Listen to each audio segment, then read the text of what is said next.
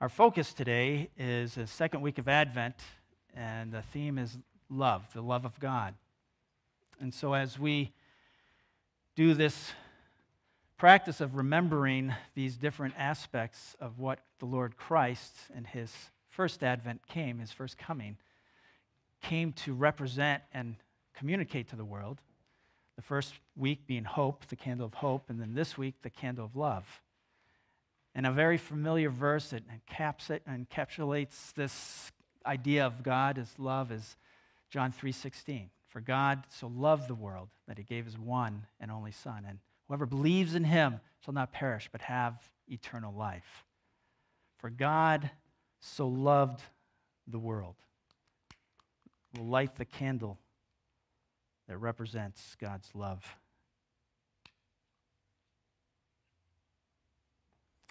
And now for today's scripture reading. If you could turn with me in your Bibles, if you have a physical Bible, or turn it on to Genesis chapter 3, verse 7.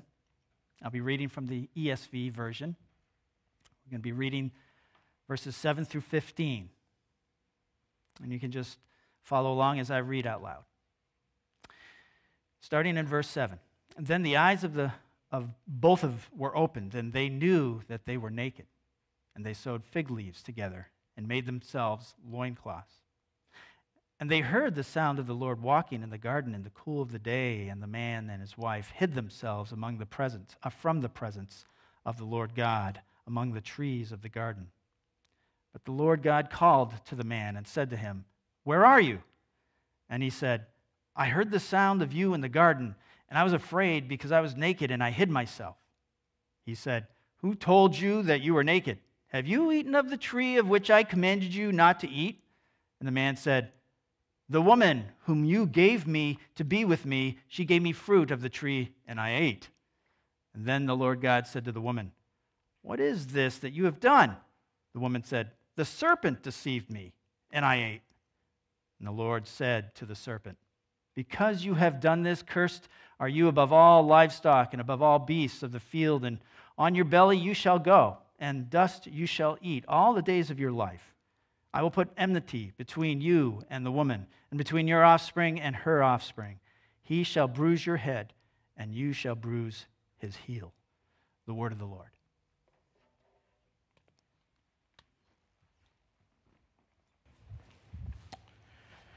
All right, good morning, everyone. Uh, welcome to our service once again. And uh, I am Pastor Paul. I'm one of the pastors of our church. And um, today, we, as we just um, reflected on, we are in our second week of Advent, which, uh, again, Advent means coming. That's all it really means. And we think about the first coming of Christ and anticipate his second coming as well by refocusing on the first which is Christmas. And so that's why uh, we have these four weeks leading up to Christmas. Uh, this is a very traditional in the church calendar that has been used for many, many years. And we like to focus on this because we know that um, Christmas can be a very busy season. It's a season that may not always focus on Christ, even though that is what we should be focusing on. So that's why uh, the four themes traditionally of Advent are hope, joy, love, and peace. And again, this is all centered on what Christ has done for us by becoming one of us, by becoming a human being, by being born as a baby. And this week is the week of love. Now, you might wonder what our passage here today has to do with love, but we'll get into that. And today's passage is from Genesis 3, as Pastor Jeff read, and it's about the fall of man, uh, the fall of humanity. Adam and Eve, the first humans, fell and sinned against God, which brought sin into our world. And this doesn't sound like it has anything, anything to do with love, um, but we'll kind of explain why this is so important for us to look at as we see God's love here, even in this passage. And again, this is purposeful, and we'll see how this fall of man is central to this understanding of God's love for us. So before we keep going, let me pray for us and ask the Spirit to help us hear his word today. Heavenly Father, may your Spirit move in our hearts, work in us, God, that we may see and hear and experience your love today through the preaching of your word, through the singing of the songs, through taking communion, as we will a little bit later on. Lord, may we experience your grace through this time of worship together. In Jesus' name we pray. Amen. So, in our passage for today, uh, we have the, the last part pretty much of the story of the fall of man, the fall of Adam and Eve as they disobeyed God by eating the forbidden fruit from the tree of knowledge of good and evil that God had commanded them not to eat from. But they were tempted, as we see in the story, by the serpent, who is the devil, and they eat of the fruit. And as a result, they are transformed, not in a good way, but their eyes are opened. That's what the text says. Their eyes are open, and they immediately feel this shame upon them. And they put clothes on, they try to put clothes on, knowing that what they've done against God is bad, and they, they try to hide from God. And so we immediately see this broken relationship between man and God. Pastor Paul Tripp says that when we sinned against God, this was a personal betrayal of relational love. That's how Pastor Paul Tripp puts it. And we see this in how God expresses himself when we sin against him. And we see this especially in, uh, in Genesis chapter 6, before God chooses to flood the earth. And he saw the wickedness of humanity. And he says this He says, The Lord saw the wickedness of man was great in the earth and that every intention of the thoughts of the heart of his heart was only evil continually. And the Lord regretted that he, he had made man on the earth, and it grieved him to his heart. It's very personal language that we see here. God is grieved here in Genesis 6. God is grieving over the wickedness of his creation. God created us for the purpose of glorifying Him for His glory. And when we think about God creating us for His glory, we might naturally think, oh, it just sounds like God has a big ego, right? But in reality, God created us for His glory. Uh, this is actually a gift to His creation. It is an act of love to create us for His glory. He created us, especially humans, in His image. The point of creating us in His image is to reflect God. Right? We are the image of God. And because we are the image of God, we get to experience this glorious God in our lives. And we get to experience the goodness of God, the love of God. And we were created to worship God so that we can experience the fullness of His glory.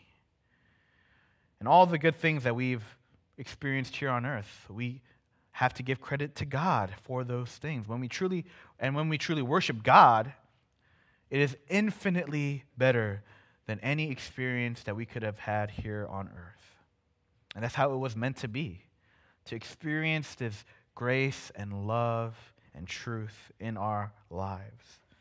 So, from the very beginning, this was always a relationship of love. And love is uh, an affection, it is an emotion. There's emotion when we talk about love. There's a fondness and a warmth that we have towards someone when we love them. We use you know, the word love a little too much probably now, a little too cavalierly, right? We talk about, you know, we love food and we love certain hobbies or activities. But of course, uh, we know that it means something different when we talk about loving our husband or loving our wife or loving our mother, loving our father, loving our brother or sister. There's more weight to it when we say we love someone like that. There's more emotion involved in loving a person than compared to, you know, things or hobbies or activities whenever we use it in this cavalier way. When we truly love someone, there's a deep affection we have. Right? That's why when a loved one hurts us, and does something against us, it hurts that much more. I have a, a pastor friend who once shared that a friend of his approached him to sell him insurance. And little did he know that his friend, his good friend, was selling him a scam insurance. And he was, you know, disappointed in losing money.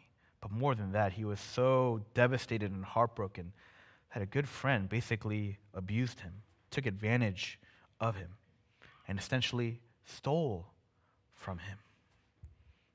It hurts that much more when a friend does it, when a family member does something like that to us. And I think most of us can relate. It's one, it's one thing when a stranger does something against us, right? A stranger might steal from us or rob us. You know, we don't have that type of emotion, but when a loved one, a good friend, does that, it hurts so much more. You know, growing up, I, would have teachers who would, you know, say like, "I'm disappointed in you" and stuff like that. Um, I don't know if they say that nowadays to students, but growing up, that was very common. But, you know, it, it, hurts when a teacher would say something like that. But, you know, I might feel sad for a moment. But when someone like your parents say, I'm disappointed in you, like that's heartbreaking. That is devastating. And, you know, when my parents would say something like that to me, it would pierce me. It would leave me so, so sad. And that's because of this relationship we have with our loved ones. We have this love relationship because of the fondness, the affection, the emotion that we have for someone. It pierces our hearts that much more when that love is disrupted, it is changed, it is disturbed in some way. So we had this relationship with God from the very beginning. God created us to love, He created us out of love. Love is at the center of what it means to live our lives. Why else would the greatest commandment be that Jesus gave be about loving God? and to love our neighbors as we love ourselves. And the whole law can be summed up into those two things to love the Lord your God with all your heart, soul, mind, and strength, to love your neighbor as you love yourself. The whole moral law is summed up in these two things. The Ten Commandments are essentially sum, sum, summed up into those two things. So, love is at the center of life. And loving and worshiping God was what we were ultimately meant to do. That was our original calling to love and worship God. But because of the fall, that relationship with God was broken. So that's my first point for today. Because of sin, our love with God is broken. The moment sin came into the world, it immediately brought us to shame, like we saw in our passage. Adam was immediately brought to fear and trembling the peace and mind uh, of peace of mind and heart that we once had had immediately been disturbed. Right? The way Adam and Eve viewed God had changed. And also in return, God had now viewed them differently as well. And it's not like God loves them any less. That's not what I'm saying.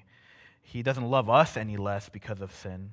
But now God had to pour out his judgment against his creation because they broke the commandment, the law of God. And God cannot associate with sin. He hates sin, and so God has no choice but to judge them for their actions and punish them with death. The relationship of love with God has now been broken because we turned against God. We rebelled against him. And we not only see it in Adam and Eve, but we see it throughout the scriptures in the Old Testament see it in the story of Noah and the flood. We see it in the Tower of Babel. We see it with Abraham and Isaac and Jacob and Joseph and Moses and, and Joshua and the judges and then David and Solomon and so on and so on and so on. This relationship with God is broken. We do not love God like we ought to love God. And the Apostle Paul paints a, a very bleak picture in Romans 1 paints a picture of what it looks like for us to not love God anymore, for humanity to turn against Him. Paul says that God made himself plain to us. He revealed himself to us through creation. And so, you know, we're without excuse. We can't say we didn't know God. We did know God, but we chose to reject him. And we failed to glorify him because our hearts were darkened. and we thought we knew better. We, we elevated our own desires and our own thinking above God's. And so that's why Paul says we exchanged uh, God with images of birds and animals and reptiles. And in, in our day and age, you know, how have we replaced God with images or individuals or certain figures? Maybe we put our faith in things that cannot save us, like maybe we put our faith in our country, maybe we put our faith in politics. Perhaps these are the false images that we have replaced God with here and now. And Paul also says that we exchanged God for created things, like how we exchange God ourselves for money, for fame, for power, for material things.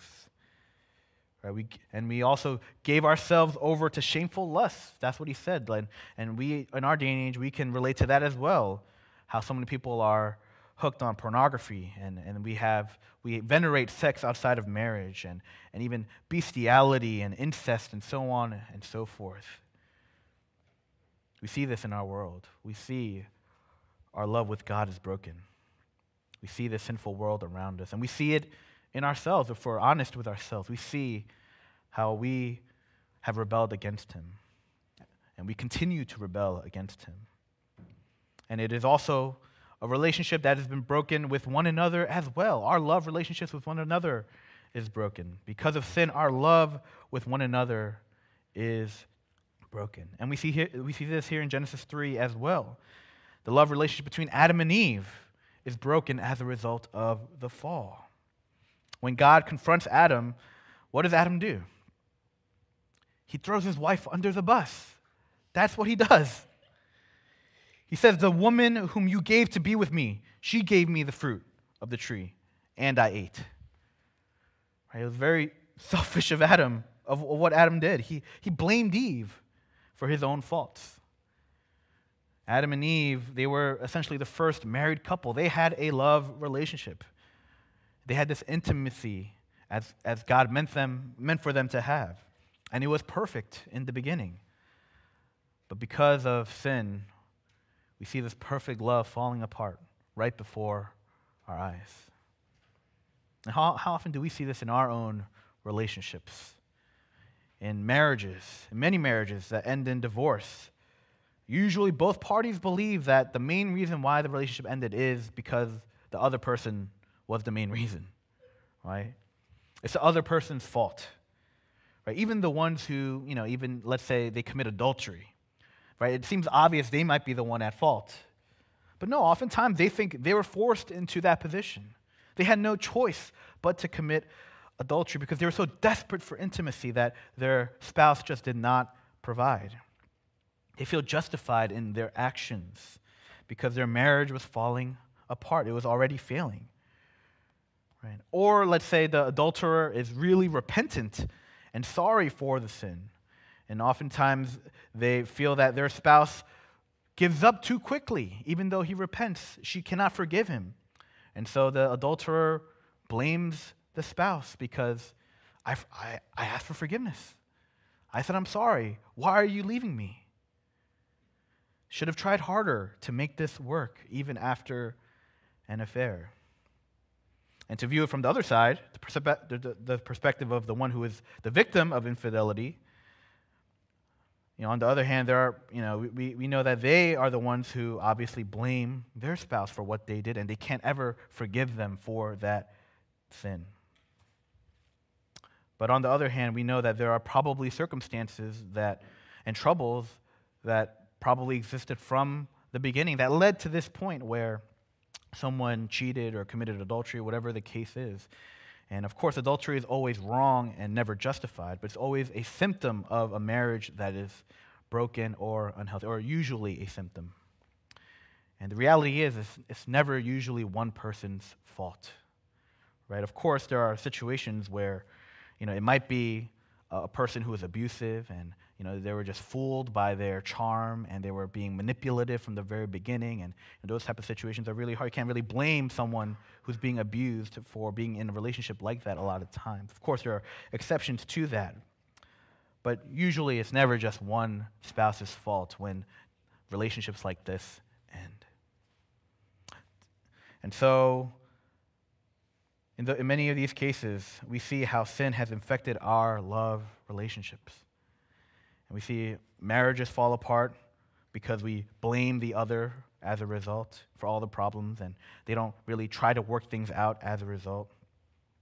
Um, and, and, and, and to give another example, we see this in our relationships with our siblings as well. I feel like we, we see this all the time where we blame our siblings or make excuses by blaming our siblings. You know, we, we love our siblings, you know, and I have two kids, and my older son definitely loves his younger brother a lot. But, often, but we see how oftentimes this love is broken as well. You know, how many times have we thrown our siblings under the bus for our actions? Right? When you do something wrong and are about to get in trouble by your parents, you know, the old, oh, he made me do it, or he told me I could do it, or she said it's okay. It comes so naturally to us to do that. This blame shifting, this excuse making. We, we do this all the time. This selfishness we have has broken our relationships with one another. And all of this, this blame shifting, excuse making, selfishness, is because instead of having love for God, we love ourselves. And that's what Paul Tripp says here, and let me read what he says. He says, But something horrible happened. After the fall, a seductive, powerful, and deceptive love replaced the love we were meant to have exclusively for God the love of self. We need to be saved from this love of self. This sin caused this broken love in our lives, and so we cannot know what true love is as a result. We live in a world where love is not even what it truly should be. Every version of it is distorted. But by God's grace, we have been saved, we have been rescued. And Jesus has saved us, and Jesus has rescued us. We see a glimpse of this uh, foreshadowing in our passage for today in Genesis 3, in verse 15. God is speaking to the serpent. He's cursing the serpent, and he says this I will put enmity between you and the woman, and between your offspring and her offspring. He shall bruise your head, and you shall bruise his heel. And we see this he mentioned who will bruise the head of the serpent. And this points to the eventual defeat of Satan by the offspring of the woman who is Eve. And if we track the lineage of Adam and Eve, and through Seth, one of Adam and Eve's sons after Cain and Abel, we see it traced all the way to Jesus Christ. This promise of a Savior is given immediately after the fall. And it comes to fulfillment in the person of Jesus Christ. And Christmas this season, this Advent season, is all about the celebration of a baby who is born as Emmanuel, meaning God with us. God becoming man, so that this man would ultimately die for us on the cross and rise from the grave and, and be the perfect sacrifice to satisfy the judgment of God. He came to save us from the fall, from our sins, so that we would be restored to our original love, to our first love. So Jesus restores us to our first love. And we receive this transformation by faith. By having faith in what Jesus has done for us, believing in his sacrifice on the cross, believing that he has truly saved us, that we needed to be saved from our sins. And when we believe, the Holy Spirit works in our hearts. And it is this heart that changes over time, and we can now truly love God. Again, God always loved us. And we can see his love for us even after the fall by promising this Savior to us. But we were separated from him. But God always had a plan to redeem us. He loved us so much. And we see the Bible describe his love as this agape love, this unconditional love. It is an unmerited love. We don't deserve this love. We have not earned it in any way. He loves us just because He does. It's not because we love Him back or we did anything to receive it. And because and he just loves us anyway. And because of this love, he didn't allow us to stay separated from him. He had this rescue plan in Jesus Christ. If he didn't love us, he would have just gotten rid of us. And so instead, he chose to save us through a Savior in Jesus Christ. And God, as Jeff mentioned, God loved the world that he sent his one and only Son. And whoever believes in him will not perish, but have eternal life. We could not love God. But because of his unconditional agape love, he found a way for us to be able to love him. Because in Jesus we are forgiven of our sins and they are washed away. We are pure as snow. So that means for us now, when we believe in Jesus, we are now supposed to love. We are commanded to love. In Matthew 22, 37, he says, This is the great commandment that I mentioned. You shall love the Lord your God with all your heart, with all your soul, with all your mind. This was the original commandment that we were created to do. In Jesus, now we, we have love and we know love, and we can now love God and love one another. So that means for us, when we put our faith in Christ for what he has done, means we can truly love God and worship him. It means our marriages are not hopeless. Our broken families and relationships are not hopeless because we have love. It's all because a baby boy was born on Christmas Day. What a gift we have received in Jesus. Our first love was broken and ruined, but it has now been restored and redeemed because of Jesus. So if you're not a follower of Jesus, and if you don't consider yourself a Christian, and we're really thankful you're here, we're glad you're here, and we hope that you can see and you can hear and believe this message of love that is found in Jesus. I hope it's clear that we live in a messed up world where it's hard for us to see true love, even the ones who are supposed to love us. A lot of times we cannot find love in those places. But Jesus offers a pure love, a love that cannot be taken away, a love that's totally free.